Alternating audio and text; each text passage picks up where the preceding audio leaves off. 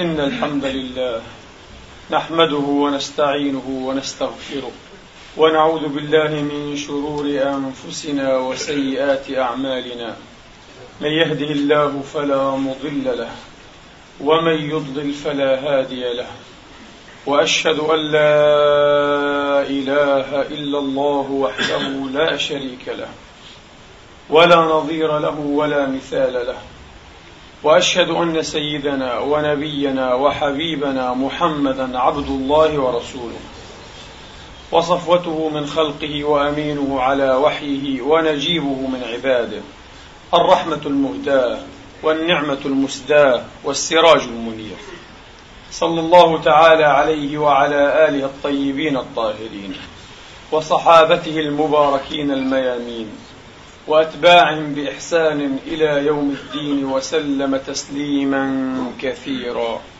عباد الله أوصيكم ونفسي الخاطئة بتقوى الله العظيم ولزوم طاعته. كما أحذركم وأحذر نفسي من عصيانه سبحانه ومخالفة أمره. لقوله جل من قائل من عمل صالحا فلنفسه. ومن أساء فعليها وما ربك بظلام للعبيد. ثم أما بعد أيها الإخوة المسلمون الأحباب أيتها الأخوات المسلمات الفاضلات. يقول الحق علت كلمته وجل مجده في كتابه العزيز. بعد أن أعوذ بالله من الشيطان الرجيم. بسم الله الرحمن الرحيم. قل إنما أنذركم بالوحي ولا يسمع الصم الدعاء إذا ما ينذرون. ولئن مستهم نفحة من عذاب ربك ليقولن ليقولن يا ويلنا إنا كنا ظالمين. ونضع الموازين القسط ليوم القيامه. فلا تظلم نفس شيئا وإن كان مثقال حبة من خردل أتينا بها أتينا بها وكفى بنا حاسبين. ولقد آتينا موسى وهارون الفرقان وضياء وضياء وذكرا للمتقين الذين يخشون ربهم بالغيب وهم من الساعة مشفقون وهذا ذكر مبارك أنزلناه. أفأنتم له منكرون. صدق الله العظيم. وبلغ رسوله الكريم. ونحن على ذلك من الشاهدين. اللهم اجعلنا من شهداء الحق. القائمين بالقسط. آمين. اللهم آمين. ونضع الموازين القسط ليوم القيامة. فلا تظلم نفس شيئا. وإن كان مثقال حبة من خردل أتينا بها وكفى بنا حاسبين. أيها الإخوة الأفاضل أيتها الأخوات الفاضلات. ظاهر هذه الآية الجليلة أن الموازين يوم القيامة متعددة فليس ميزانا واحدا. وإنما موازين متعددة. هذا ما يقوله ظاهر الآية. وإن كان الأشهر لدى العلماء أنه ميزان واحد لجميع الأمم ولجميع الأعمال. ولكن كما سمعتم ظاهر الآية أنها موازين. وهذا ما نستروح إليه.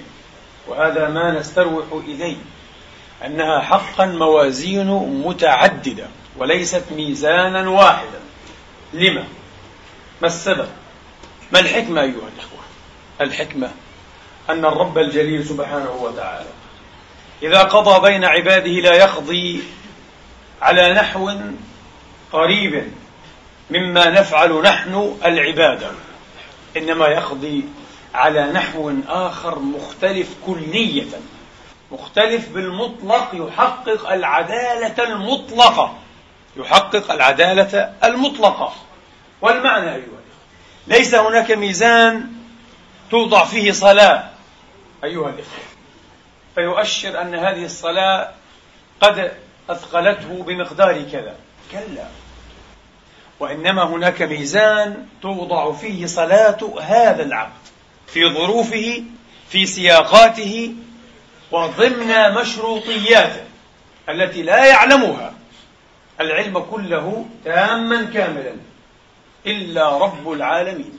لا يعلمها لا نبي مرسل ولا ملك مقرب بل حتى العبد نفسه في أكثر ومعظم الأحوال لا يعلمها. أما الرب الجليل الحكم العدل لا إله إلا هو فهو يعلمها. ولكي أقرب إليكم هذا المعنى أقول مثلا شاب عزب عابد عفيف نزيه في فيينا. ومثله في مكة المكرمة أو في القدس. أيهما أثقل ميزانا؟ أيهما أعظم أجرا؟ لسنا نتردد أن الذي في فيينا أعظم أجرا وأثقل ميزانا.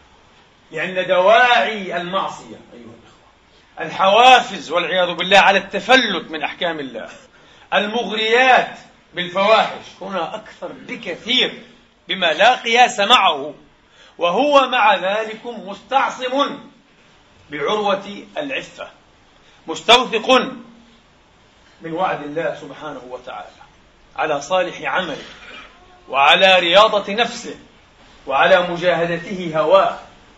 بلا شك هذا يكون أعظم أجرا يكون أعظم أجرا وأثقل ميزانا يوم القيامة.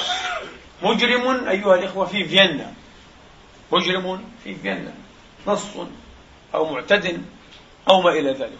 وآخر في مصر أو في السودان أيهما أغلظ جرما وأيهما أعظم جريرة قطعا الذي في فيينا لأنك تعيش وأنت موفور تعيش وأنت محوط يأتيك رزقك رغدا بكل سبب وفي كل يوم. أما هناك فهو مقهور ومحروم وظروفه ومشروطيته قد تدفعه إلى الجريمة دفعا من حيث لا يتشهى ومن حيث لا يرغب. هذا كله لا يدخل في حساب البشر. أما في حساب رب البشر لا إله إلا هو الذي قال وكفى بنا حاسبين فلا بد أن يدخل وهو داخل لا محالة. هو داخل لا محالة. ومن هنا نحن نستروح إلى رأي السادة المفسرين جملة. وإن كانوا منزورين قليلين من المفسرين الذين ذهبوا إلى أن الموازين متعددة حتى ذهب بعضهم إلى أن لكل مكلف ميزانا. هذا ما تطمئن إليه نفوسنا أيها الأخوة. لكل منا ميزان بحسب سياقاته وبحسب مشروطياته. أمثلة أخرى يضح بها هذا المعنى ويقترب أيها الإخوة. عالم من الله عليه سبحانه وتعالى وفتح عليه فتوحا في أبواب المعرفة وفي أبواب الفقه إلا أنه حاد إلا أنه حاد وزاغ وتنكب صراط ربه سبحانه وتعالى. هل يكون إثمه؟ وهل يكون عقابه كجاهل؟ ليس يدري من أمر الله شيئا؟ مستحيل. قال في بدء الأمال وعالم بعلمه لم يعملا معذب قبل عباد الوثن وهذا صح عن رسول الله صلى الله عليه وآله وأصحابه وسلم كما في حديث مسلم مثلا. أول من تسعر به نار جهنم عالم قبل عباد الوثن أول من تسعر به جهنم عالم أيها الأخوة. يقرأ القرآن صوت شجي وجلس ندي يتحفظ السنن فقيه في الأحكام. والأقضية تسعر به نار جهنم قبل غيره. ويقال له ولأمثاله ليس من علم كمن جهل. أنت عصيت على علم أما هذا المسكين جاهل. هذا المسكين جاهل. ما عساه يعرف من أمر ربه. ولعله لو عرف لكان أكثر تقاة لله منك وأكثر ورعا وأعمق تدينا وأشد زهادا في مساخط الله وفيما حرم الله تبارك وتعالى. من هنا نجد أيها الإخوة هذه الروح القرآنية شائعة في جنبات الكتاب العزيز. فها هو ذا الجلال والإكرام. سبحانه وتعالى الحكم المحصي العدل يخاطب نبيه وصفيه. ولولا أن ثبتناك لقد كدت تركن إليهم شيئا قليلا. إذا لأذقناك يا صفوتنا يا خيرتنا من خلقنا يا حبيبنا. إذا لأذقناك ضعف الحياة وضعف الممات ثم لا تجد لك علينا نصيرا. ذنبه مضاعف أيها الإخوة لأنه نبي ورسول يعلم ما لا نعلم. اتصل كما لم نتصل وشهد ما لم نشهد وعرف ما لم نعرف. قال لو أخطأت وحدت وزغت فسأضاعف لك العذاب مرتين مرتين في الدنيا ومرتين في الآخرة. ولن أتجاوز. قال في حق الكريم ابن الكريم ابن الكريم. قال وقال للذي ظن أنه ناج منهم اذكرني عند ربك أي عند الملك. اذكر قصتي واتل حكايتي. لعله يكون من ذلك شفيع لي في محنتي ومخرج لي من طمتي. قال فأنساه الشيطان ذكر ربه. أنسى يوسف ذكر الله في هذه اللحظة أو أنسى الفتى أيها الإخوة الموصى. أنساه أن يذكر يوسف عند ربه فأنساه الشيطان ذكر ربه فلبث أن يوسف قولا واحدا في السجن بضع سنين. عوقب على زلة على زلة صغيرة أيها الإخوة. لا تكاد تحس من أمثالنا. هو يتسبب إلى أن يخرج من محنته. ما المشكلة؟ لا! أنت نبي. اجعل كل اعتمادك وكل ثقتك وجمع توكلك على ربك الحي الذي لا يموت.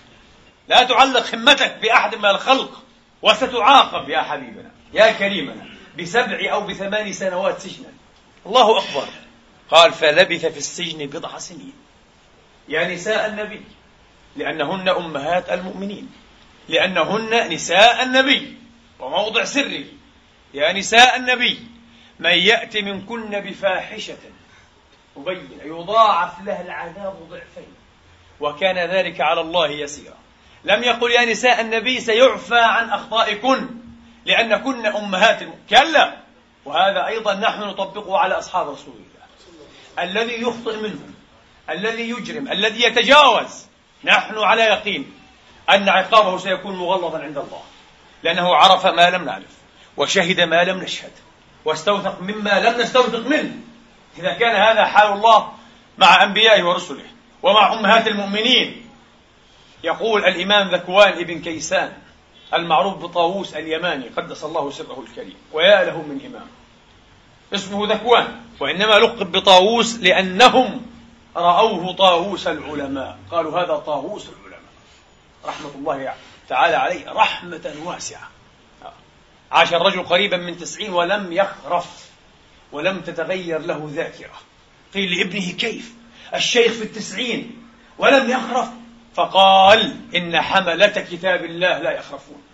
قدس الله سره. ذكوان بن كيسان المعروف بطاووس قال وفدت البيت المحرم مرة فرأيت رجلا وقد لاذ بأكناف البيت وأخذ بالستار يتململ تململ السليم ويبكي بكاء السقيم. ويتأوه ويتوجع من خشية الله. قال فدنوت منه فتعرفته أنه الإمام السيد الجليل السند الحجة زين العابدين علي ابن الحسين ابن علي بن أبي طالب ابن فاطمة الزهراء البتول عليهم سلام الله أجمعين ورضوانه ورحماته. قال فلبثت مليا حتى رقأت عبرته وسكن ما به وفرغ من دعائه ثم دنوت منه متهيبا له زين العابدين. ليس أي عالم وليس أي إمام إنه ابن محمد صلى الله عليه وآله وأصحابه. فقلت له يا ابن رسول الله. وهكذا كان ينادي العلماء هذه الصفوة المختارة هذه العترة المطهرة. يا ابن رسول الله. يا ابن رسول الله إنك لتخشى وتخاف وتبكي ولك فضائل ثلاث حقهن أن يجعلك في أمان. قال وما هن يا طاووس؟ ما هن يا طاووس؟ وهل مثل هذه الفضائل تغيب عن زين العابدين؟ فيعيش خائفا خاشيا فزعا. قال ما هن يا طاووس؟ قلت إحداهن أنك ابن رسول الله صلوات الله عليه وسلامه وآله وأصحابه وأتباعه. أنت ابنه يا أخي. فاستبشر. قال والثانية قلت شفاعة جدك هو يشفع. للعالمين من أمته فحقيق أن يشفع فيك إن شاء الله.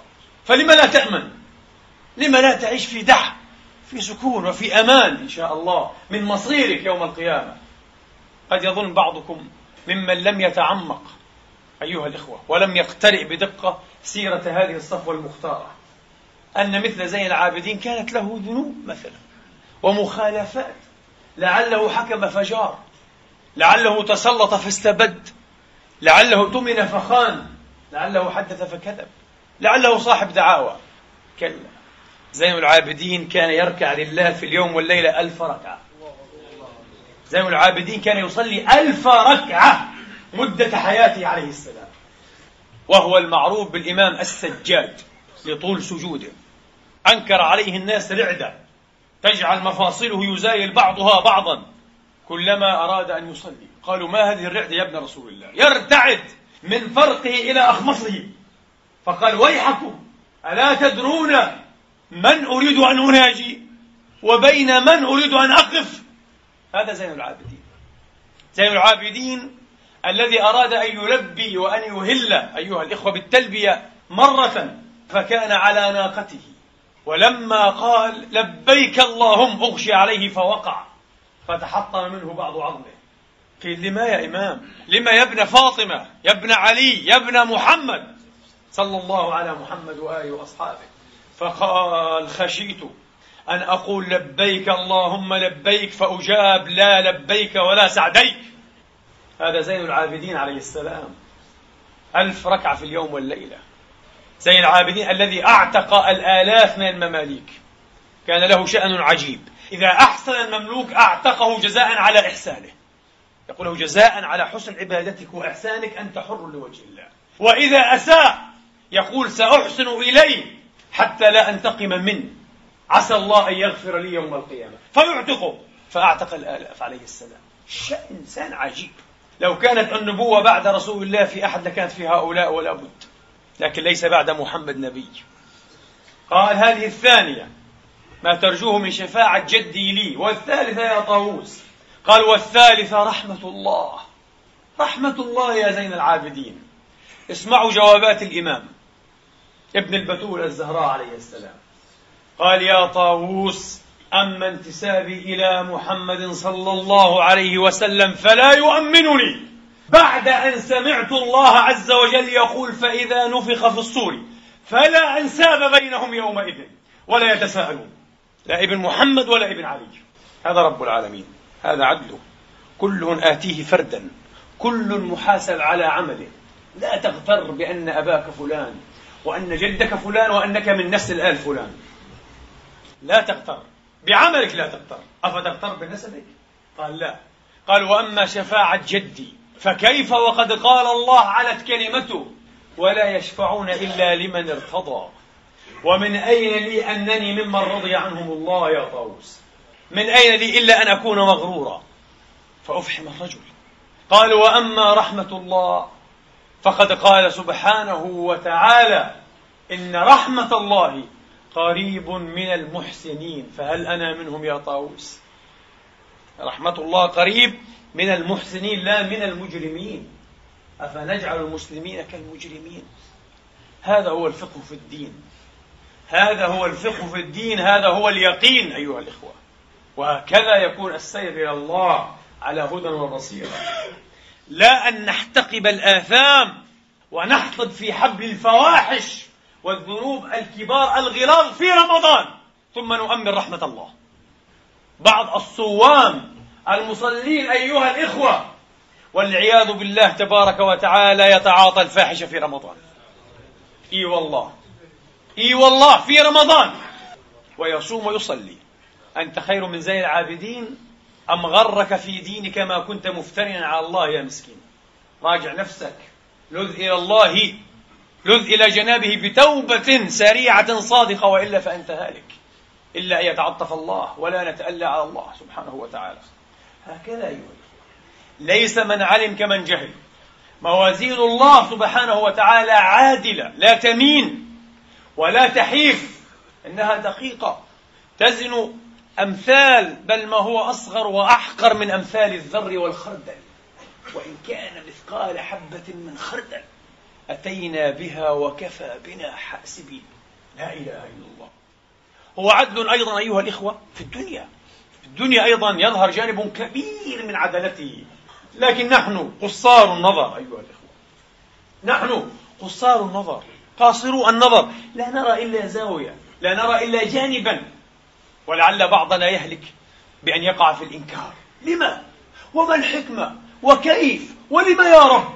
استغفر الله العظيم قال الإمام علي عليه السلام وكرم الله وجهه لما سئل ما التوحيد وما العدل قال التوحيد ألا تتوهمه والعدل ألا تتهمه التوحيد ألا تتوهمه إياك أن تخيص الله على أي شيء مما يقع في الوهم وهذا كما قال الصديق الأكبر قدس الله سره أبو بكر قال كل ما خطر ببالك فالله بخلاف ذلك.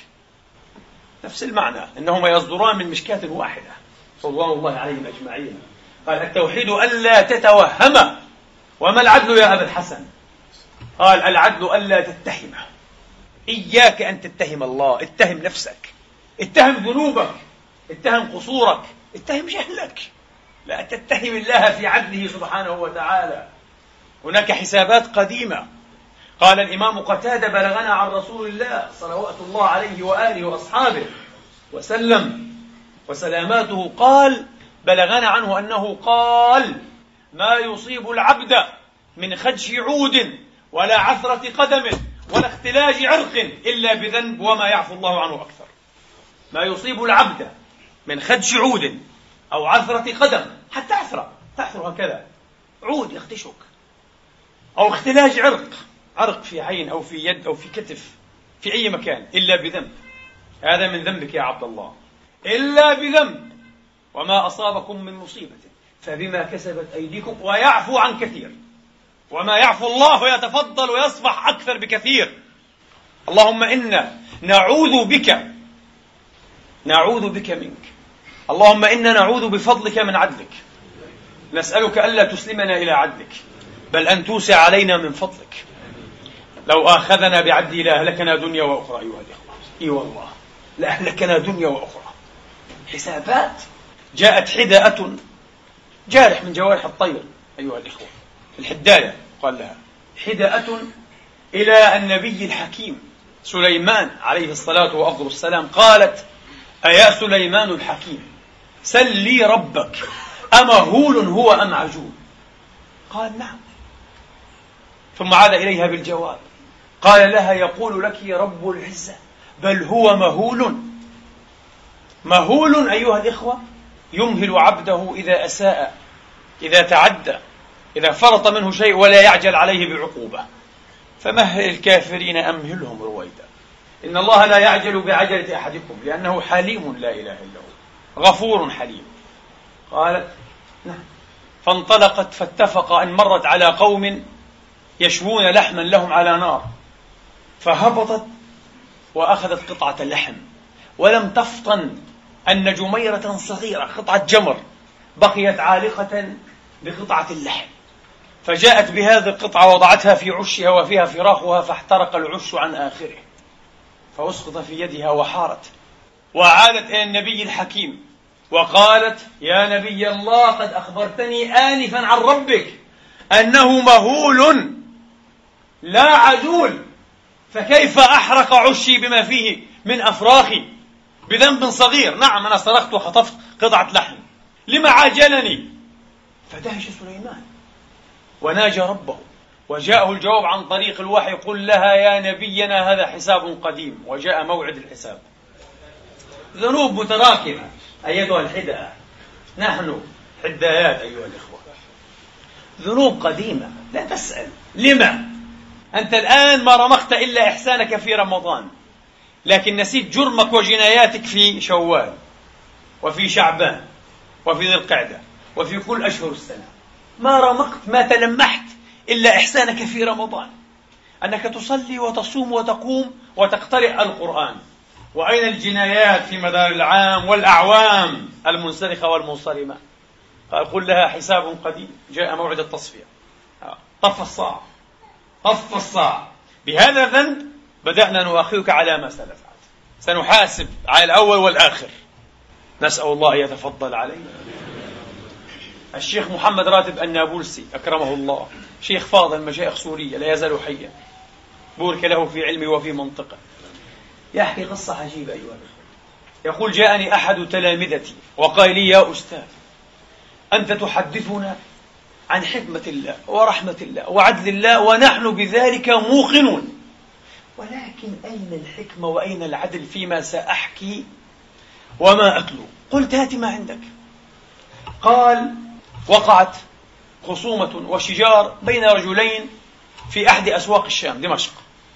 وكان أحدهما مسلحا فأخرج مسدسه وأطلق رصاصة منه على خصمه فأخطأته واتفق أن رجلا حركه الفضول فأطل برأسه من باب دكانه ليتبين حقيقة ما يجري. هذه الأصوات وهذه الهيشات أيها الإخوة والمنازعة ما الذي يحدث؟ فأصابته الرصاصة في رقبته فأفضت به إلى شلل كامل شل الرجل كله. قال ما ذنبه؟ وهذا القاص الحكاية يعلم هذا الرجل الذي شل. قال وهو رجل فيما أعلم صالح. يبيع القماش في دكانه يسعى على رزق عياله. ما ذنب هذا الصالح المسكين الساعي على رزق عياله أن تخطئ الرصاصة الخصم وقد قصد مطلقها خصمه لتستقر في عنق هذا وتتركه مشلولا شللا كاملا. طريح الفراش قطعة لحم. وأجاب الأستاذ المستبصر بارك الله فيه. وقد أحسن الجواب جدا. قال يا أخي لست أدري لكن ما أدري. أن ما قصصته علي هو فصل من فصول كثيرة غاب أكثرها عنا. غاب عني وغاب عنك. فسلم تسلم. ولا تعترض في الاعتراض الهلكة. قال نعم وانطلق. يقول الشيخ النابلسي فوالله الذي لا إله إلا هو. لقد جاءني بعد عشرين يوما من هذه المحاورة من هذه المحاورة. رجل من أحبابي قال لي يا شيخ أود أن أحدثك بقصة عجب. وهو لا يدري شيئا عن المحاورة تلك. قلت هات اتل ما عندك. قال إن لي جارا بحي الميدان. حي مشهورة لعله أشهر أحياء دمشق. بحي الميدان. وكم أخرج من علماء وصلاح هذا الحي. ورجال وفرسان أيضا. قال بحي الميدان. توفي أخوه وتركه وصيا على أولاده الأيتام الصغار وعلى أموالهم. قلت نعم. قال فأدى إليهم لما آنس منهم الرشد. أدى إليهم كل ما اؤتمن عليه إلا عشرين ألفا عشرين ألف ورقة عشرين ألف ليرة سورية. ثمن بيت. أنكره وجحده وظن به شحا وطمعا والعياذ بالله. أولاد أخيك الأيتام يا رجل. بدل أن تعطيهم وترضخ لهم وتفيض عليهم من مالك تأخذ بعض مالهم. اللوم. ولكن أخلاق الرجال تضيق كما قال أبو الطيب. ولكن أخلاق الرجال تضيق. قلت نعم. قال فشكوه إلى شيخ من المشايخ الصالحين وهو الشيخ حسين خطاب أكرمه الله. فدعاه وأولاد أخيه وحاول أن يذكره الله وحساب الله وعقاب الله وعقوبة الله التي قد يعاجل بها فما أجدى ذلك شيئا. فما أجدى ذلك شيئا. ركب رأسه واستزله الشيطان والعياذ بالله وأبى أن يدفع العشرين ألفا. قلت نعم. قال فقال الشيخ حسين خطاب بارك الله فيه يا أولادي هذا عمكم. شوف مشايخ عاملون صالحون يصلحون ولا يفرقون. هذا عمه ومن غير اللائق أن تشكوه إلى القضاء لأنه يبقى عمكم. عيب. يقال شكوا في عمهم رفعوا دعوة قضائية على عمهم؟ لا يجوز. ولكن أنا أنصح لكم أن تشكوه إلى رب العزة لا إله إلا هو. دعوه لله. لقد قصمه لقد أهلكه بهذه النصيحة. لو أنهم رفعوا دعوة لكان أرفق وأحسن مليون مرة. إلى حكم ديان. لا إله إلا هو. قد يعاجل. قد يعاجل أحيانا مع أنه مهول. لا إله إلا هو. وليس بعجول قلت نعم. الآن لم لم يضح الفصل الأخير من القصة. قلت نعم قال هذا كان في الساعة الثامنة ليلا وفي صباح اليوم التالي. يقول محدث الشيخ النابلسي وقع شجار بين اثنين وانطلقت الرصاصة فأطل الرجل برأسه. لقد كان ذلكم الرجل. ووقعت الرصاصة في رقبته وتركته مشلولا. قلت لا إله إلا الله. لقد جاء الجواب إذا فلأعد بالجواب على محاوري قبل عشرين يوما لأقول له هذا هو الفصل المفقود من القصة. هذا هو الفصل الواقع من الكتاب. لا تقل لي هو صالح على ما أعلم. ويسعى على رزق عياله. لست أعدل من الله. لست أحكم من الله. لا إله إلا هو. إنه الحكم العدل سبحانه وتعالى. أيها الإخوة أحب أن أضيف في هذا المقام وفي الحقيقة هذا ما أعتبره ربما أهم ما يمكن أن يشكل إضافة في خطبة اليوم. معنى جديدا ولطيفا. فتح به الفتاح لا إله إلا هو فيكن صوابا. فله الحمد والمنة السابقة على ما عود. وإلا فهو من نفس أمر الشيطان والله بريء من ذلك ورسوله. أحاديث كثيرة صحت عن المصطفى صلوات الله عليه وسلامه وآله وأصحابه. قد ينكر بعض المتعجلين ظاهر معانيها. وسأتلو نماذج منها. حديث البطاقة رجل نشر له تسعة وتسعون سجلا. تسعة وتسعون كتابا. مد البصر كتب ضخمة جدا. ولم يوجد له فيها حسنة واحدة. الله أكبر. ما هذا مجرم؟ يعني هذا لم يترك ذنبا إلا ركبه. لم يترك مسخطة لله إلا برزه بها. سبحانه وتعالى. تسعة وتسعون سجلا. ليس فيها حسنات لكن النبي أخبر أصحابه وأخبرنا ووصل الخبر. جزاه الله عنا من مخبر وأعظم به وأكرم صلى الله عليه وسلم. أخبرنا أن هذا الرجل يستنقذه الله يوم القيامة ويدخله الجنة ببطاقة صغيرة يؤتى بها وتوضع في كفة الحسنات فترجح بالسجلات التسعة والتسعين. ويستنقذ الرجل على رؤوس الخلائق ويصير إلى رحمة الله وجنانه. إنها لا إله إلا الله. يقول النبي ولا يرجح باسم الله شيء بل اسمه يرجح بالكون وما فيه. إنها الكلمة الطيبة شهادة التوحيد. يقول هؤلاء المنكرون العجلون. فهل معنى هذا الحديث الصحيح وهو صحيح؟ هل معناه أيها الإخوة أنه يعطينا ويمنحنا رخصة في مقابحة الله ومساخطة الله بارتكاب الفظائع والقاذورات اتكان على أننا من أهل لا إله إلا الله. هل يريد أن يقول النبي هذا؟ أنا أطمئنكم كلا وألف كلا. سنقول ما معنى هذا الحديث وكيف؟ وكيف يمكن أن يحصل هذا أو مثله هذا عجب أيها الأخوة. حديث آخر. حديث البغي وهو صحيح. بغي. كما وصفت مرة أو وصفناها مرة بأنها كانت تعيش في ذنب ممتد. ذنب مستمر. لأنها بغي والعياذ بالله. تتأكل بوضعها. هذه البغي سقط كلبا يلهث من العطش. فرقت له وتحركت الرحمة في قلبها إزاءه فسقته في خفها في حذائها. فشكر الله لها هذا الصنيع. والله شكور لا إله إلا هو. لكن شكور على قدره ومقداره العظيم لا إله إلا هو. تيجي لواحد بيكون سفير قال مرتبه عشرين ألف ثلاثون ألفا. تعمل له خدمة؟ قال بشكر بعطيك خمسين يورو. بخيل. بخيل جدا ولئيم وكزاز شو خمسين يورو؟ كلام فارغ. مرتب ثلاثون ألفا أعطي يا أخي اللي عمل لك خدمة كويس هيك ومش مضطر أعطيه ألف ألفين. إيش؟ مكتوب عند الله يا حبيبي هذا لك يا بابا. هذا لك هذا لا يضيع. هذا الذي يبقى لك. الذي تشتري به أثاثا وسيارات هذا ليس لك انتهى. هذا دنيا بالية. بخل لكن رب العالمين ليس كذلكم. رب العالمين يشكر بمقداره لا إله إلا هو. ما شكره هنا غفر لها. ربما مارست البغاء عشرين سنة غفر لها بغاء عشرين سنة. يعني وأدخلها الجنة. بسقياها كلبا. الله أكبر يا أخي. شيء عجيب هذا. هل معنى هذا أن يزني المسلمون ها؟ وأن تسافح العفائف ويتخلين عن عفتهن اتكالا على أنهن سيجدن لا كلبا وإنما رجلا مسلما. يسقينه بل يدفعن له زكاة الفطر كمان. ويدخلن الجنة؟ كلا. الحديث لا يقول هذا. ومن فهمه هكذا فقد أخطأ. ومن ترخص بفعل القبائح بهذه النصوص فما فهمها على وجهها. وهو جاهل بالله ليس عارفا به. سنعرف كيف. هذا حديث ثاني. حديث ثالث أيها الإخوة.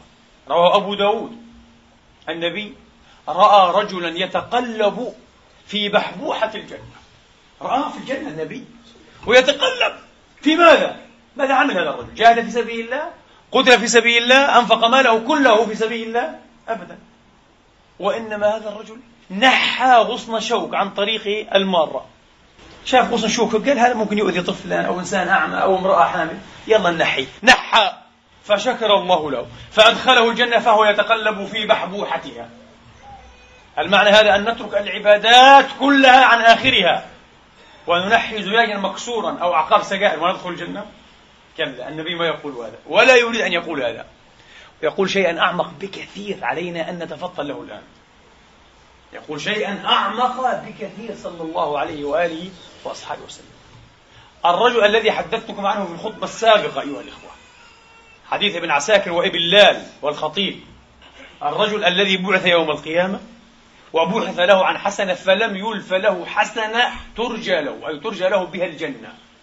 فقال الله ابحثوا لعبدي عن حسنة. المهم ثم أدخل الجنة برحمة الله لأنه كان يرحم عياله. كان لطيفا محببا حسن الأخلاق مع زوجته وأولاده.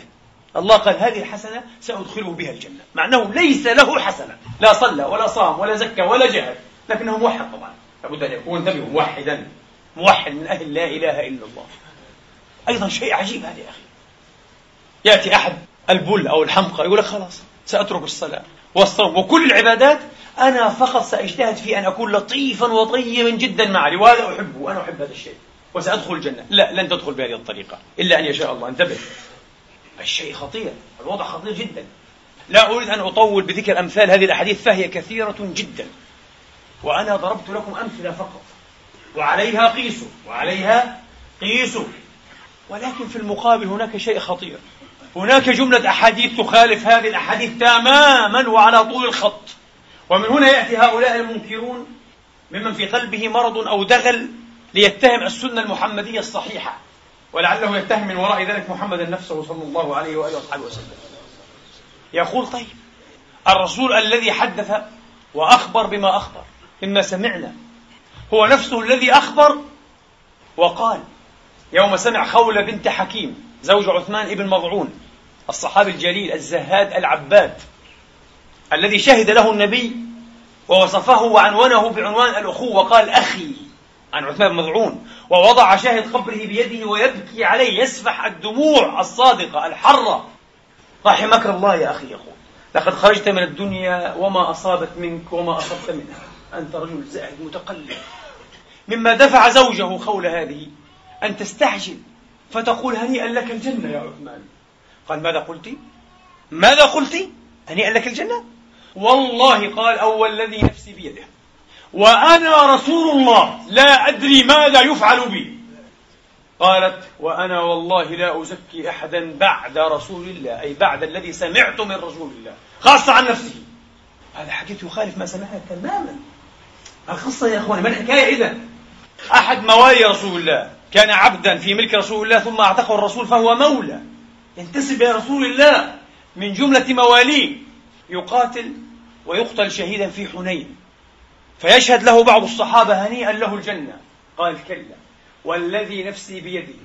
إن الشملة التي غلها من الغنيمة لم تصبها المقاسم لتشتعل عليه نارا. وهو مولاي وصحابي وشهيد. لكنه في جهنم الآن. وتشتعل عليه نارا. لأنه جوز لنفسه أن يغل أن يسرق من الغنيمة. شملة مثل هذه شملة لم تصبها المقاسم قبل أن تقسم. سرقة غلول في جهنم. حتى يستوفي الله منه حقه. مش معناه خالدا لا هو مسلم موحد وصحابي لكن حتى يستوفى منه الحق. قال وكفى بنا حاسبين. حديث أنس تلوت عليكم في إحدى الدروس الرمضانية هذه. يستشهد أحد أصحاب رسول الله وكان شابا في رواية أبي يعلى في مسنده. كان شابا أيها الإخوة. ووجد على بطنيه حجرين قد ارتبطهما من الجوع والمسغبة. يعني زاهد مسكين شهيد. فتأتي أمه تمسح التراب عن وجهه. هذه رواية أبي يعلى أيها الإخوة. وتقول هنيئا لك الجنة يا بني. فيقول النبي ونأتي الآن بلفظ آخر لأنه أفصح وما يدريك. من أين تعلمين؟ ويقول للصحابة وما أدراكم. لعله كان يتكلم فيما لا يعنيه أو يبخل بما لا يغنيه. إن كان يتكلم فيما لا يعنيه صعب أن يدخل الجنة وهو شهيد. هكذا ببساطة صعب. إن كان يدس أنفه في كل شيء ويسأل لمن تزوج لمن طلق هل رسب هل نجح كم دخله كم كذا هل عنده تأمين على السيارات سيارته جديدة أجنس ولا مستخدمة؟ ما الذي يدخلك فيما لا يعنيك يا رجل؟ أكثر الذنوب من التدخل فيما لا يعني. قال نبي الله وهو شهيد. ممكن لا يدخل الجنة لأنه كان يكثر الكلام فيما لا يعنيه أو يبخل بما لا يغنيه. يبخل بما لا يغنيه. أنت غني والله أوسع عليك وتفضل. لما تمنع فضول الأموال؟ بتقول أخرجت الزكاة وتنسى أن في المال حقا سوى الزكاة النبي قال. انتبه. فالزكاة هي؟ في غير الزكاة يا حبيبي. أخرجت الزكاة وجاك إنسان مسكين. في حالة صعبة جدا زوجه في المستشفى تريد عملية. قال لك تكلف سبعة آلاف يورو. سبعة آلاف يورو؟ نعم عندك سبعمائة ألف. ما معنى سبعة آلاف؟ لا شيء. لا شيء. أنا أعلم بحمد الله من يتبرع بالخمسة آلاف والسبعة آلاف والله العظيم وليس عنده مئة ألف يورو. ويتبرع بالسبعة آلاف مباشرة. ويبدأ يتحيل كيف يتبرع بها. يريد يريد بأي وسيلة أن يتبرع بها. لأنه مسلم وفي قلبه رحمة. لا أخذ الأخ المسلم. لا أخذ المسلم من قصدني في حالك هذه قال يبخل سبعة آلاف كثير جدا سبعة آلاف. وعنده سبعمائة ألف في الكونتو. مسكين. هذا يبخل بما لا يغنيه. لن يغنيك هذا. لن يزيدك غنى. أنت غني بغير سبعة آلاف. أعطي لله أنت في الحقيقة تعطي نفسك. كل شيء تنفقه تنفقه لنفسك. ليس لله الله ليس محتاجا لك. لنفسك أنت. لا تبخل ولا تكز حتى لا تندم. هكذا. إذا هذا الحديث أيضا أيها الإخوة. حديث مخيف.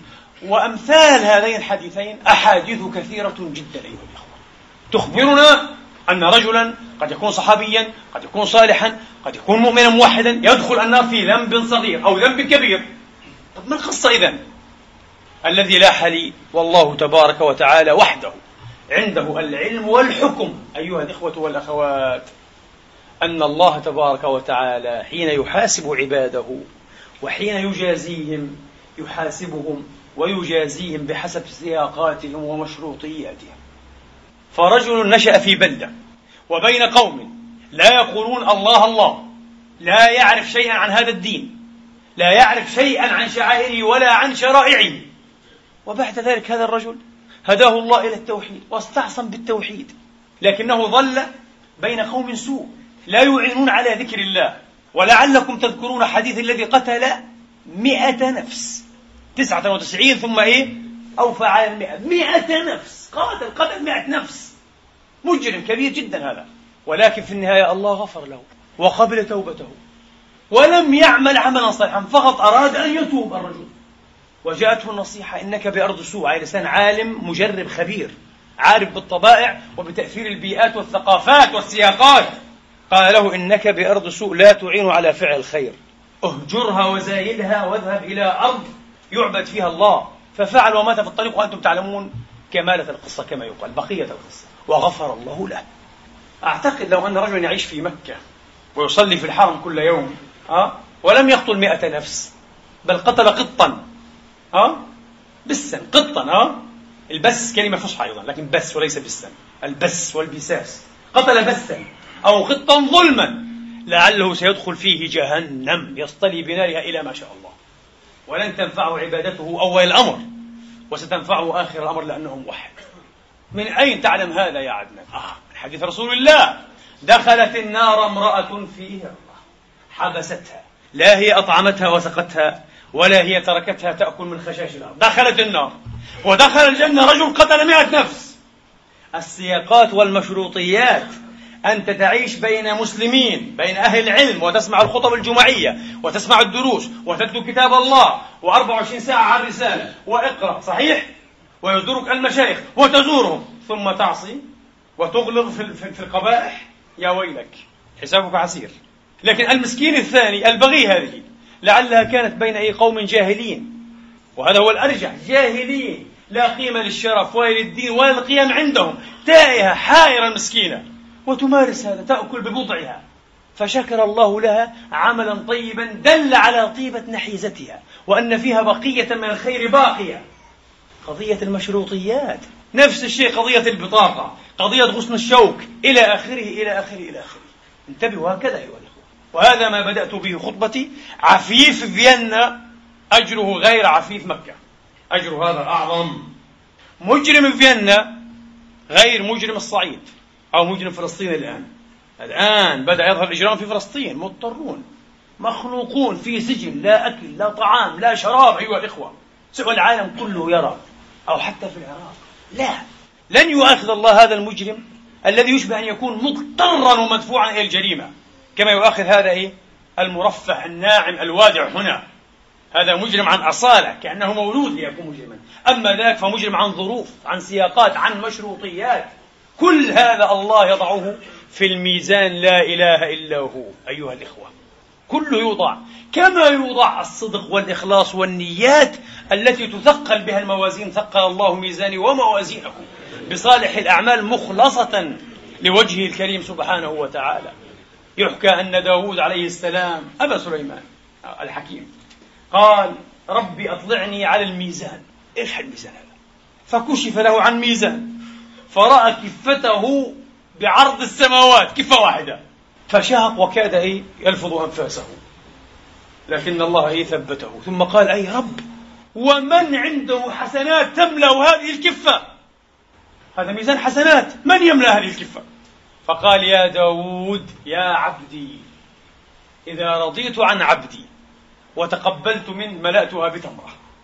اللهم إنا نسألك أن تتقبل منا. إنما يتقبل الله من المتقين.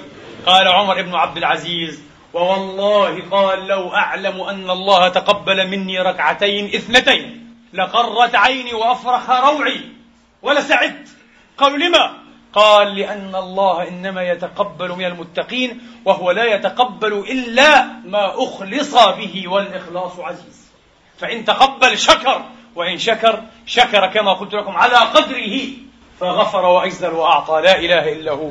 سبحانك لا إله إلا أنت. إنا كنا من الظالمين. أقول هذا القيل وأستغفر الله لي ولكم فاستغفروا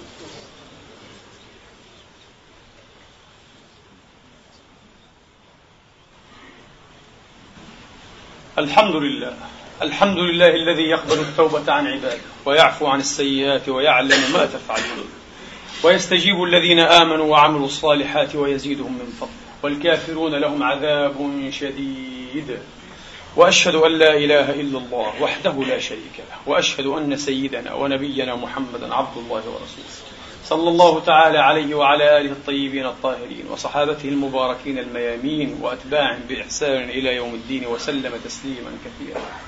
أما بعد أيها الإخوة الأفاضل أيتها الأخوات الفاضلات استروحنا إليه في تفسير هذه الآية الجليلة. ونضع الموازين القسط ليوم القيامة. وأن الموازين متعددة. هو مذهب كثير من السادة العارفين بالله. حتى قال بعضهم نور الله ضرائحهم. وسقاها شآبيب رحماته. حتى قال بعضهم لله موازين. فميزان للعاشقين. وميزان للوالهين. وميزان للعاملين. وأما ميزان العاشقين لله تبارك وتعالى فلا يعدل نفسا من أنفاسهم الدنيا وما فيها والسماوات وما فيهن. نسأل الله يجعلنا من أحبابه وأن يخلص لنا ودا في الدنيا والآخرة وأن يجعل لنا ودا في الدنيا والآخرة. إنه ولي ذلك والقادر عليه. اللهم اهدنا واهد بنا وارحمنا وارحم بنا. اللهم آت نفوسنا تقواها زكها أنت خير من زكاها أنت وليها ومولاها.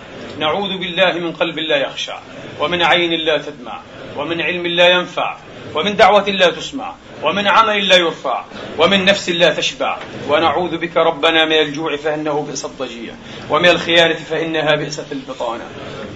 اللهم اقسم لنا من خشيتك ما تحول به بيننا وبين معاصيك ومن طاعتك ما تبلغنا به جنتك. ومن اليقين ما تهون به علينا مصائب الدنيا. لا تجعل مصيبتنا في ديننا ولا تجعل الدنيا أكبر همنا ولا مبلغ علمنا ولا تسلط علينا بذنوبنا من لا يخافك فينا ولا يرحمنا. إلهنا ومولانا يا ذا الجلال والإكرام. يا سميع الدعاء يا سميع يا قريب. يا رب العالمين. اللهم إنا نسألك الهدى والتقى والعفاف والغنى. بلغنا مما يرضيك آمالنا. واختم بالسعادة آجالنا وبالباقيات الصالحات أعمالنا. وتوفنا وأنت راض عنا. اللهم اجعل حبك أحب الأشياء إلى قلوبنا. واجعل خشيتك أخوف الأشياء عندنا. وإذا أقررت أعين أهل الدنيا من دنياهم فأقر عيوننا من عبادتك اللهم إنا نسألك ونبتهل إليك أن تجعل تجمعنا هذا تجمعا مرحوما وتفرقنا من بعده تفرقا معصوما. اللهم لا تدع فينا شقيا ولا مطرودا ولا يائسا ولا بائسا ولا مذنبا ولا محروما وجد علينا بتوبة تمحو بها يا رب العالمين. ما سلف منا وما كان في الزمان الأول. اللهم آمين. اللهم أحسن إلينا فيما بقي كما أحسنت فيما مضى يا رب العالمين. فإن ذلك لا يستطاع إلا بك. لا إله إلا أنت سبحانك إنا كنا من الظالمين. اللهم إن قليل عفوك. يسدل سترا على كثير ذنوبنا. فجد علينا بقليل عفوك يا ربنا. واغفر كثير ذنوبنا. برحمتك يا أرحم الراحمين. ارحمنا في شهر رمضان. واغفر لنا ذنوبنا أجمعين. واعتق فيه رقابنا من نار جهنم ورقاب آبائنا وأمهاتنا وأزواجنا وأولادنا وذرياتنا وقراباتنا وجارنا وصديقنا وشيخنا ومعلمنا وكل من له حق علينا برحمتك يا جواد يا كريم. يا ذا الجلال والإكرام. فإنا إليك راغبون. إنا إلى ربنا راغبون. اللهم هذا الدعاء ومنك الإجابة. وهذا الجهد وعليك التكلان. وبك المستغاث وأنت المستعان. ولا حول ولا قوة إلا بك. والحمد لله رب العالمين. عباد الله إن الله يأمر بالعدل والإحسان وإيتاء ذي القربى وينهى عن الفحشاء والمنكر والبغي يعظكم لعلكم تذكرون. اذكروا الله العظيم يذكركم واشكروه على نعمه يزدكم وسلوه من فضله يعطكم وقوموا إلى صلاتكم يرحمني ويرحمكم الله.